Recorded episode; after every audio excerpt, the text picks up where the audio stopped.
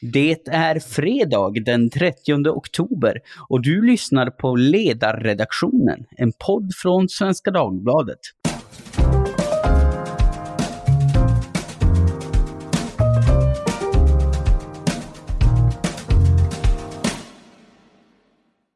Jag heter Jesper Sandström och idag ska vi prata om övervakning och IT-säkerhet.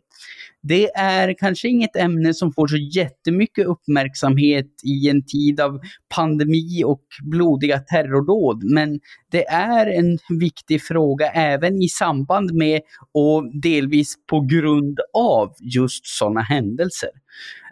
Idén till den här podden uppstod under förra veckan när det kom fram att det finska psykoterapiföretaget Vastamo hade utsatts för en hackerattack där patientjournaler innehållande känslig information hade blivit stulna. Den stulna patientinformationen användes sedan för att skicka utpressningsbrev där mottagarna krävdes på en lösensumma om 500 euro, alltså cirka 5000 svenska kronor, för att stoppa spridning av informationen. En av mottagarna av ett sånt här utpressningsbrev var en finsk riksdagsledamot. Och det här sätter väl fingret på något rätt allvarligt i vår allt mer digitala tidsålder. Det finns mer och mer information om oss lagrad på olika platser där olika mer eller mindre nogräknade aktörer kan komma att göra intrång. Och den här informationen kan sedan användas för att utpressa oss eftersom även den som har allra renast mjöl i påsen ibland gör sådant som hen inte vill ska komma till allmän kännedom. Och dessutom så vill politikerna under förevändningen att det skulle ge oss ett tryggare samhälle ofta utöka övervakningen av olika datasystem. Problemet är bara att sån övervakning bygger på att det finns oupptäckta säkerhetshål i de system vi använder och plötsligt får då myndigheterna ett incitament att se till att de hålen förblir oupptäckta, att de inte täpps till eftersom de kan användas för just brottsbekämpning. Men de kan också, så fort någon tvivelaktig typ upptäcker dem eh, och lyckas använda sig av dem, utnyttjas för hackerattacker och utpressning. Så hur hanterar vi den här problematiken egentligen? Vad, är det som är en privat fråga? Vad, vad, löser vi genom att helt enkelt vara försiktiga med vad vi delar med oss av? Och vad är en politisk fråga? På vilket sätt och med vilka avvägning, eh, avvägningar kan vi kräva att politiken skyddar vår integritet och vår rätt till privatliv? Med mig för att diskutera det här har jag Ann-Marie Eklund Levinder, säkerhetschef på Internetstiftelsen och Erik Lakoma, en ekonomie doktor och forskare vid Handelshögskolan i Stockholm. Trevligt att ha er här och tack för att jag och lyssnarna får låna er denna vackra fredag förmiddag. Tack för att vi får vara med. Ja, tack så mycket. Vi öppnar väl med en oerhört bred fråga för att dra igång samtalet. Är det eller riskerar det att bli ett problem att det samlas in så mycket data om oss? Ann-Marie? Ja, det kan ju naturligtvis bli ett problem och är väl det i någon mening redan.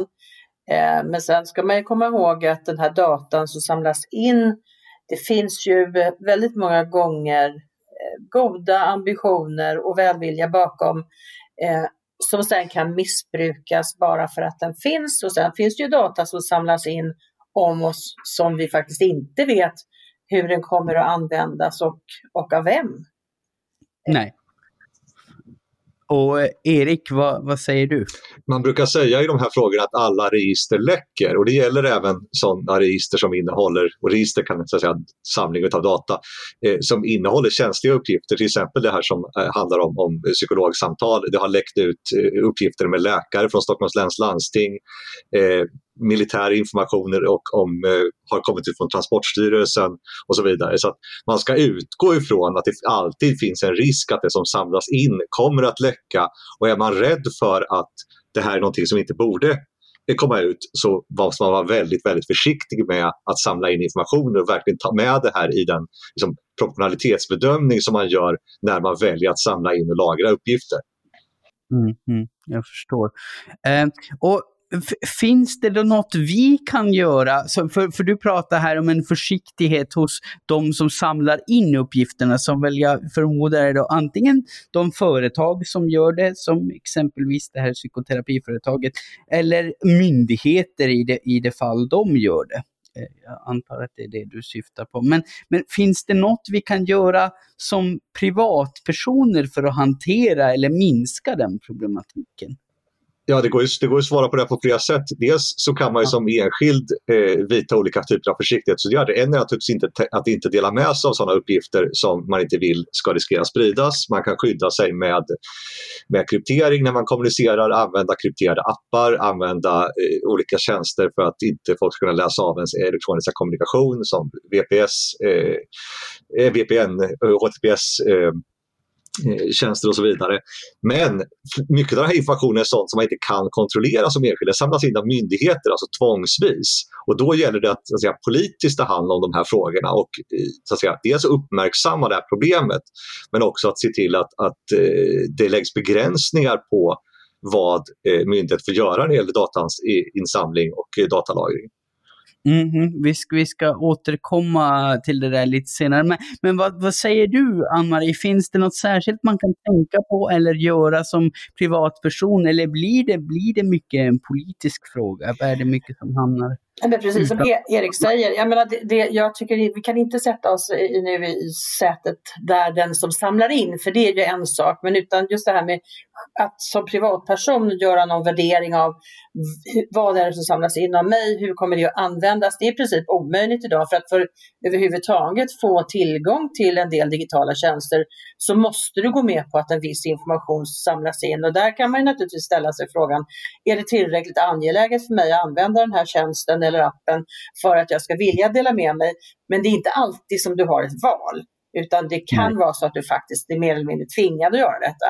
Och där skyddar faktiskt inte, det finns jättemycket teknik i de här som Erik nämner som är bra, skydda kommunikation mellan individer som till exempel VPN och, och kryptering av olika slag, men det skyddar ju inte mig när jag använder en tjänst och lämnar ifrån mig data som kan vara allt ifrån var jag befinner mig för att min telefon har platstjänst på, eh, vem, jag, vem jag kommunicerar med för att mina vänlistor är tillgängliga och så vidare. Och så vidare. Så där, det, är, det är väldigt komplext och det är väldigt svårt att lägga det i knät på användarna.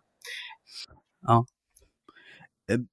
Så att, så att det blir mer en, en politisk fråga. Det blir en fråga om att reglera vad eh, företag och organisationer har rätt att samla in. Eller, eller hur, hur, hur tar man sig bäst an den här problematiken? Är det en problematik vi helt enkelt får leva med därför att vi använder tjänster som eh, i viss mån behöver allt mer data om oss? Eller hur, hur ska man se på frågan?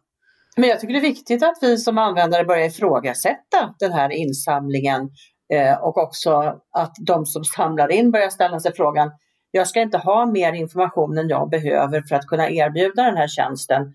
Och vi brukar ha som princip eh, hos oss, samla in så lite som möjligt och kasta så mycket du kan. Eh, därför ja. då, har du, då har du bara det absolut nödvändigaste kvar. Och det är väl så mm. man behöver resonera. Ja, där kan ja. läggas till att det finns ju sådana regleringar till exempel på EU-nivå genom GDPR om till exempel dataminimering, att man inte ska samla in mer uppgifter än, än, vad som krävs. Men det är den ena delen av det här som handlar om, om, om till exempel privata företag, eh, om liksom kunddata eller i det här fallet som nämndes här, eh, uppgifter om patienter. Men vi har också en, en offentlig sida där man ibland tvingar fram datainsamling och datalagring och det är ju, det är ju så att säga den andra delen där det är påbjudet att man ska lämna ifrån sig uppgifter som man sen inte har kontroll över. Och då måste man så att säga, vidta skyddsåtgärder för att hindra att det här eh, överhuvudtaget samlas in utav de myndigheter som håller på med det här om man vill undvika detta. Eh, där kan man inte välja bort så att säga, eh, de här eh, tjänsterna vilket man kan i teorin, även om det är sådana att väldigt många Eh, har ett sånt slag att man nästan är tvungen att använda dem för att komma de, kunna delta i det, åtminstone det digitala samhällslivet. Jag sa ju i mitt intro att eh, det är ju så att ofta från politiskt håll så ropas det på utökad övervakning av datasystem för att bidra till ett tryggare samhälle. Dels vill man väl kunna övervaka den kommunikation som sker där för att hålla bättre koll på exempelvis om någon planerar ett terrorråd eller annan brottslig verksamhet. Men man, man tänker väl sig också ibland att med just, just i och med att vi lämnar ifrån oss så mycket data så kan denna data användas för att hålla bättre koll på oss och således bekämpa brott. Um, och Erik, du fick ju frågan av SVT eh, i våras när vår nya lag om hemlig dataavläsning trädde i kraft. Och då, då sa du så här att riktad övervakning det är mindre problematiskt än datalagring, eh, som, där det senare då eh, riktar sig mot personer som inte har begått brott. Men det krävs spärrar som stoppar exempelvis statlig hackning för att, från att överanvändas. Och problemet är att regeringen och de sju riksdagspartier som stöttar det här förslaget inte vill ha de här spärrarna. Kan du utveckla Ja, det, det, man kan, dels ska man skilja på det som brukar kallas för massövervakning, alltså till exempel datalagring, eh, FRA-lagen och sådana eh, saker som nämndes. Och när man säga, har en, en, person som har, det finns en konkret brottsmisstanke som man tidigare till exempel har kunnat ägna sig åt telefonavlyssning av och här vill man hacka de personernas datorer. Eh, och själva att man har utredningsåtgärder mot en person där det finns en konkret brottsmisstanke ser de flesta som betydligt mindre problematiskt, till och med rimligt, än att man eh, säga, huvudsakligen övervakar personer som, som inte begår brott eller är misstänkta för brott.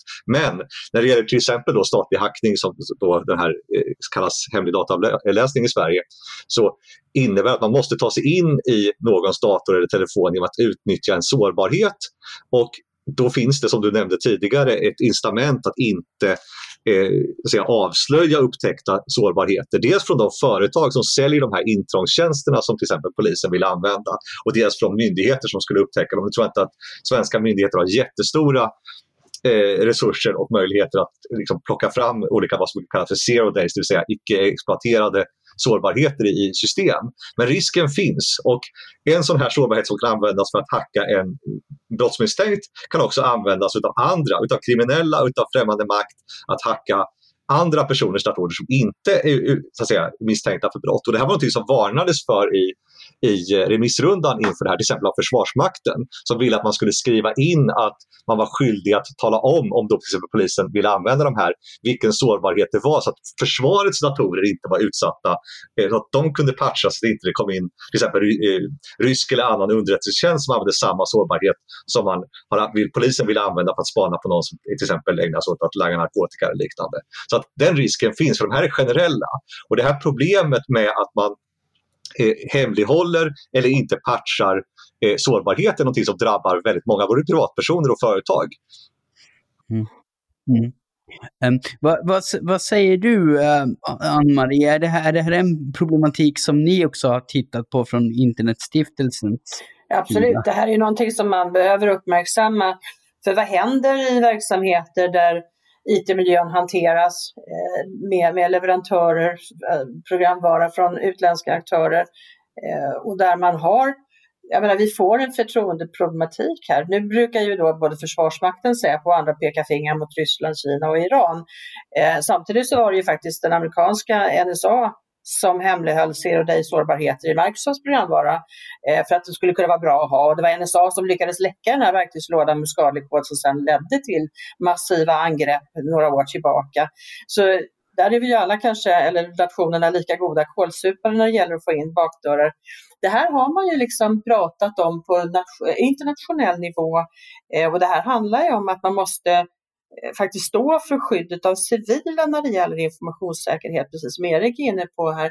Det här drabbar ju inte bara den eh, som man vill avlyssna, utan det drabbar ju faktiskt alla som har samma programvara och som är helt omedvetna om att det finns en sårbarhet och som det inte finns någon möjlighet att patcha. Så att man utsätter ju alla för en stor risk. Och det här tog ju Microsoft upp för en tid sedan, man pratade om att man skulle diskutera en digital Genèvekonvention faktiskt, där man, och jag tycker det är en intressant tanke, där man just säger att stater får inte göra sådana här saker därför att man riskerar den civila befolkningens väl och ve.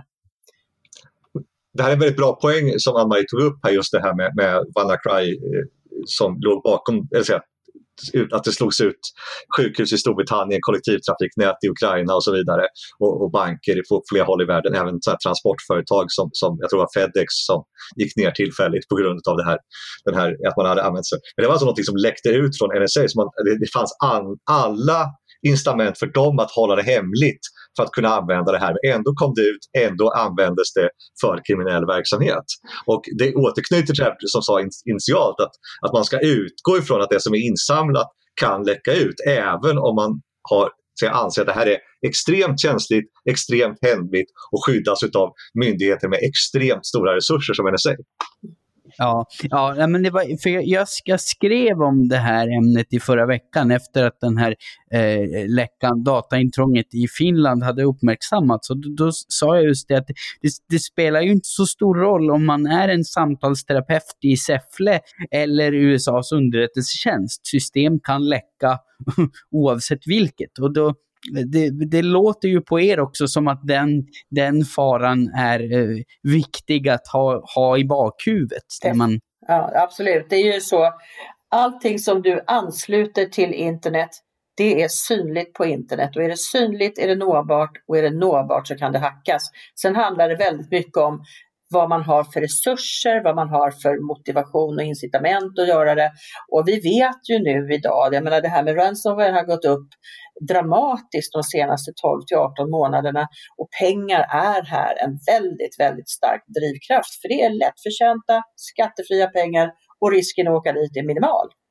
Ja, man ska kanske förtydliga det för våra mindre tekniskt insatta läsare att ransomware är alltså programvara som låser tillgången till system och data och hotar att förstöra data om hackarna då inte betalas en lösensumma. Ja, inte bara, mm. för att eh, kidnappningsprogramvara, om vi ska ha någon svensk översättning, det kan ju också vara som man gjorde i det här fallet eh, i Finland, att man faktiskt stjäl informationen och utpressar innehavaren av informationen att säga just det här att om inte du betalar mm. mig så kommer jag lägga ut det här öppet. Ja, ja, ja, precis. Så, så antingen att man hotar att förstöra datan eller läcka datan på ja. ett sätt som skadar den. Mm, mm. Och alltså, polisen behöver ju såklart ha möjlighet, polisen och andra myndigheter behöver ju såklart ha möjligheter att övervaka datasystem, precis som de kan övervaka andra delar av samhället, andra sammanhang där vi kommunicerar och kanske eventuellt plan planerar brott mot andra. Men Finns det något särskilt man behöver tänka på för att göra den övervakningen så rätts och integritetssäker som möjligt? Är, är det här en digital Genèvekonvention som behövs kanske? Eller vad, vad säger ni? Vi kan väl börja på nationell nivå. Jag tycker att det är alldeles självklart att det här ska redovisas och rapporteras så att det ska kunna överprövas så att det finns en högre instans som granskar övervakaren i det här fallet. Eh, jag har full förståelse för att polisen behöver ha bättre verktyg i den digitala världen. Eh, men jag brukar också göra en, en kanske haltande men dock metafor. Det här är ungefär som att jämföra trålfiske med flugfiske, det vill säga du kan tråla och få in otroligt mycket fisk och kanske lite grann av det här är användbart men alla dör. Eh, Medan då flugfiske, då har du just den laxen som du har letat efter i åtta år. Eh, så mm. det är en väldigt stor skillnad här. Ja, och säger du alltså, Erik? Alltså, för det första, alltså, man ska lägga till här att det finns Eh, det har sällan någon utvärdering, och det nämnde Ann-Marie, att eh, om de här eh, verktygen fungerar. Det har vi sett både i Sverige, när man utredde till exempel datalagringen i Sverige så hade man liksom alla incitament att i utredningen faktiskt trycka på att vi har löst si och så många brott på grund av det här som vi annars inte hade kunnat göra.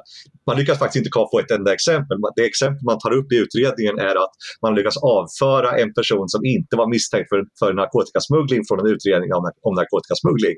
Så att trots att man har fått på i flera år, det är hundratusentals tusentals personer som har utsatts för det eh, så har man inte hittat några eh, säga, brottslingar den vägen. Samma sak kunde man se i USA där man har stängt ner sitt program därför att man visade att det var ineffektivt. Man hittade ingen, man avlyssnade, samlade in extremt många uppgifter och man hittade nästan inga personer. Samma sak med det här metadataprogrammet i USA som förklarades konstitutionsvidrigt här nyligen eh, var också att man på varje spaningsuppslag man fick från systemet så eh, beroende på om man räknar personer eller enheter som man har samlat in data om så handlar det om mellan 7 och 20 miljoner.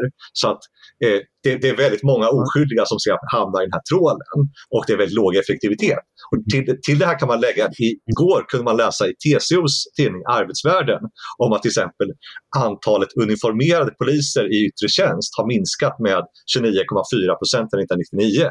Så att man kan också se att den här, om man vill prata om polisiär effektivitet så finns det möjligen andra områden att titta på en eh, ökad övervakning till exempel. Ja, för, för jag menar, det kan väl vara så också. Det är ju otroligt resurskrävande att gå igenom så mycket data om man nu trålar istället för att och, eh, flugfiska. Så det är klart att det, det, det tar ju mycket resurser och Det var lite min poäng här, att just att, att en, en, en person som ägnar sig åt att gå igenom avlyssningsinformation eller resurser som läggs på att köpa in till exempel sårbarheter kan inte användas samtidigt för att ha en, en polis i uniform som går runt på stan och patrullerar. Det, så att du måste välja. Och man har uppenbart sen eh, början av 2000-talet i större utsträckning valt övervakningsvägen än patrulleringsvägen inom polisen. Och det är ett val man har gjort. Samtidigt har man ju börjat också välja att använda, det är väldigt frestande idag att börja använda automatiska verktyg som eh, AI-verktyg. Eh, och det har ju visat sig också att i forskning att de här är ju också väldigt fyrkantiga och att man får väldigt mycket falska positiva signaler så att säga. Att det, blir, ja, det kommer upp varningar och det här ska övervakas och så visar det sig att det var helt felaktigt. För att man inte är tillräckligt duktig på att formulera frågan till de här systemen. Nej, nej. nej det, det här är ju intressant och det, och det blir intressant att se eh, om våra politiker kanske ändrar sig i den här frågan eh, när, när de får mer information. När, om det blir mer tydligt för dem att det här kanske inte är så effektivt, så lovande som man en gång trodde att det var. Eh, för det är väl, eh, som man ser i de här kongressutfrågningarna av stora sociala medieföretag i USA, så är det väl tyvärr ofta så att det, det saknas hos den lagstiftande makten ibland kunskap om hur de här systemen fungerar och vad man faktiskt kan övervaka och vad det är rimligt att övervaka och vad det innebär att övervaka i termer av resursåtgång och risker. Ja, så det finns, en, finns en aspekt till utav det här vad som är rimligt, det är att man i de här proportionalitetsbedömningarna som man ska göra när man använder tvångsmedel eller tar fram lagstiftning i, i Sverige, så görs det sällan, alltså man tillmäter sällan något värde för liksom, individens eh, rätt till privatliv eller skyddet av dens rättigheter. Det har, det har Markus Nartijärvi skrivit i sin doktorsavhandling som kom för, vad blir det nu, sju år sedan. Att man sätter en nolla där och då blir det väldigt eh, lätt att, så att säga, fördelarna med övervakning väger över när man, man gör de här. Och, men skulle man sätta en annan siffra som var större än noll eh, så skulle man kanske landa i en annan slutsats. Till exempel att okej, okay, datalagring leder inte till fler uppklarade brott men om det inte kostar någonting så ja, då kanske vi kan köra ändå för det skulle kunna komma att eh, leda till något uppslag som kanske vi har nytta av i något, något fall. Men eh, då väger man inte in kostnaden för de som utsätts som inte som, eh, så att säga, misstänkta för brott utan till och med brottsoffer till exempel. Så att, så att, och det här är väldigt viktigt det som Nartijärvi skriver. Ja. Eh, har du något att tillägga om det, Ann-Marie? Jag skulle väl, och det är väl också igen riktat till politikerna. Jag tycker att det är bra att politikerna engagerar sig i de här frågorna. Jag tror att det är bra att man för en balanserad dialog och det tycker jag inte att vi har idag. Det är väldigt stark tonvikt på justitie och försvarsdepartementets eh, frågor och väldigt lite fokus egentligen på samhällets digitalisering och hur vi ska nyttiggöra oss av de här tjänsterna men samtidigt kunna skydda Eh, våra medborgare på ett bra sätt och deras information. Eh, den balansen tycker jag saknas lite grann idag. Eh, och, och, med tanke på det, eh, jag, väl, jag, brukar be om hjälp i den här podden eh, för att försöka bli bättre på det jag gör och det mina kollegor gör. Är det något särskilt ni tycker är viktigt eh, när vi journalister bevakar sådana här frågor? Är det något vi borde prata mer om som vi inte pratar tillräckligt om idag? Ja, det skulle väl i så fall vara eh, just att människor idag, vi, vi förväntas kunna använda de digitala tjänsterna utan att någon har talat om för oss var i risken består att hjälpa oss att göra den här bedömningen, är det rimligt eller inte rimligt? Eh, och, och, eh, att idag Alltså det är ju inget konstigt att vem som helst skaffar sig en, en enhet, om det är en mobil eller någonting, och så är man ute och, och, och, gör det man tänker sig göra utan att ha en aning om vad man faktiskt ger sig in på. Det där är lite olyckligt och väldigt, väldigt komplext. Eh, för att man, ta, man utsätter sig idag för väldigt stora risker. eh, som ja. man inte kan kontrollera. Men man måste Nej. åtminstone bli medveten om dem. Kunniga användare är precis vad vi är ute efter. Kunniga, medvetna internetanvändare som vet vad de gör och som kan bedöma när de inte borde göra det. Ja, ja okej. Okay. Och vad säger du Erik? Instämmer du i det eller? Jag, jag instämmer i det som, som Ann-Marie sa, men jag kan lägga till här att det som jag tycker saknas eh, från den här debatten eh, väldigt mycket, det är att eh, man inte ställer frågan om, alltså, om, det, om det här inte håller vad det lovar, kommer man ta bort eh, de här övervakningssystemen eller de här eh, möjlighet att använda vissa tvångsmedel. Man har ofta väldigt höga förväntningar på dem. Man säger att det här är helt nödvändigt för att komma åt eh, grov organiserad brottslighet, terrorism, eh, våldsbrott, eh, gängkriminalitet eller vad det nu kan handla om. Eh, och sen ser man gång på gång att när det här utvärderas, vilket görs väldigt sällan och ofta ad hoc, eh, så ser man att det blev inte så, så, så, så många gripna eller, eller eh, eh, lagförda personer på grund av de här tvångsmedlen, de här övervakningssystemen. Och har man då sagt att vi, om vi räknar med att det här kommer att eh, minska brottsligheten och det inte gör det sen, då borde man ställa frågan, kan det varit så att ni hade fel när ni sa att det här var ett, eh, ett nödvändigt medel? Eh, eller, eller, eh, för att de här tenderar att vara kvar. Vi har sett alltså, det har varit diskussion kring många av de här övervakningssystemen och eh, ökade möjligheterna till, till hemliga tvångsmedel. Eh, men när de väl etableras så säger de, okej, okay, vi måste ha ytterligare ett för att komma åt samma sak som vi sa att vi behövde som skulle lösa problemen för två år sedan. Eh, och det, det, här, den här frågan eh, skulle jag nog vilja säga att journalisterna ställer alldeles för sällan. Eh, för att det måste finnas, om man tittar saker från ett vetenskapligt perspektiv, så måste man kunna falsifiera utsagor. Eh, kan man inte det så är det någon slags religion. Vad, säga, vilka observationer skulle man göra från politiskt håll för att kunna säga att övervakningssamhället är inte effektivt. Eh, jag säger, den frågan behöver ställas. För att det kanske är en religion, men då behöver man ha svar på att är det, är det här religion eller är det någonting där man faktiskt kan använda säga, vanliga rationella eh, övervägningar för att eh, eh, liksom landa i att det här är effektivt och det här är inte effektivt då ska vi försöka bli eh, bättre på att ställa just sådana frågor.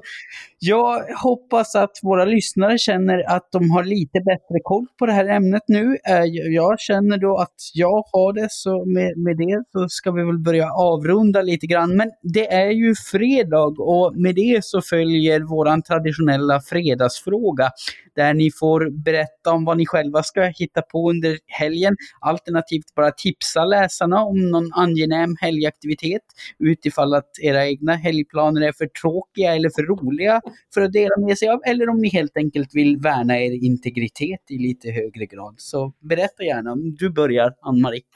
Ja, jag knappt törs säga det. Jag ska faktiskt läsa ett betänkande från Öppna datautredningen, Innovation genom information. Eh, men jag ska inte göra det hela tiden. Jag ska också försöka ge mig ut i friska luften. Men givet de nya skärpta eh, rekommendationerna här så får man ju hålla sig på sin kant. Ja, ja, så är det ju. Och Erik, vad säger du? Vad har du för helgplaner? Ja, jag har precis byggt ett hus och då är man upptagen med det så att, eh, det kommer jag nog fortsätta eh, jobba med även under helgen. Ja. Men jag kan i alla fall, jag kan inte rekommendera alla att de ska bygga ett hus men, men jag kan rekommendera någonting och det ni kan göra det är att eh, läs eh, Martin Nätijärvis avhandling som heter För din och annans säkerhet och finns tillgänglig online om man vill läsa. Väldigt intressant. Ja, vi, vi ska länka till den i artikeln om podden också så att lyssnarna hittar den på enkelt sätt. Ja, Eh, och, Får jag lägga till jag... en sak där? Förlåt.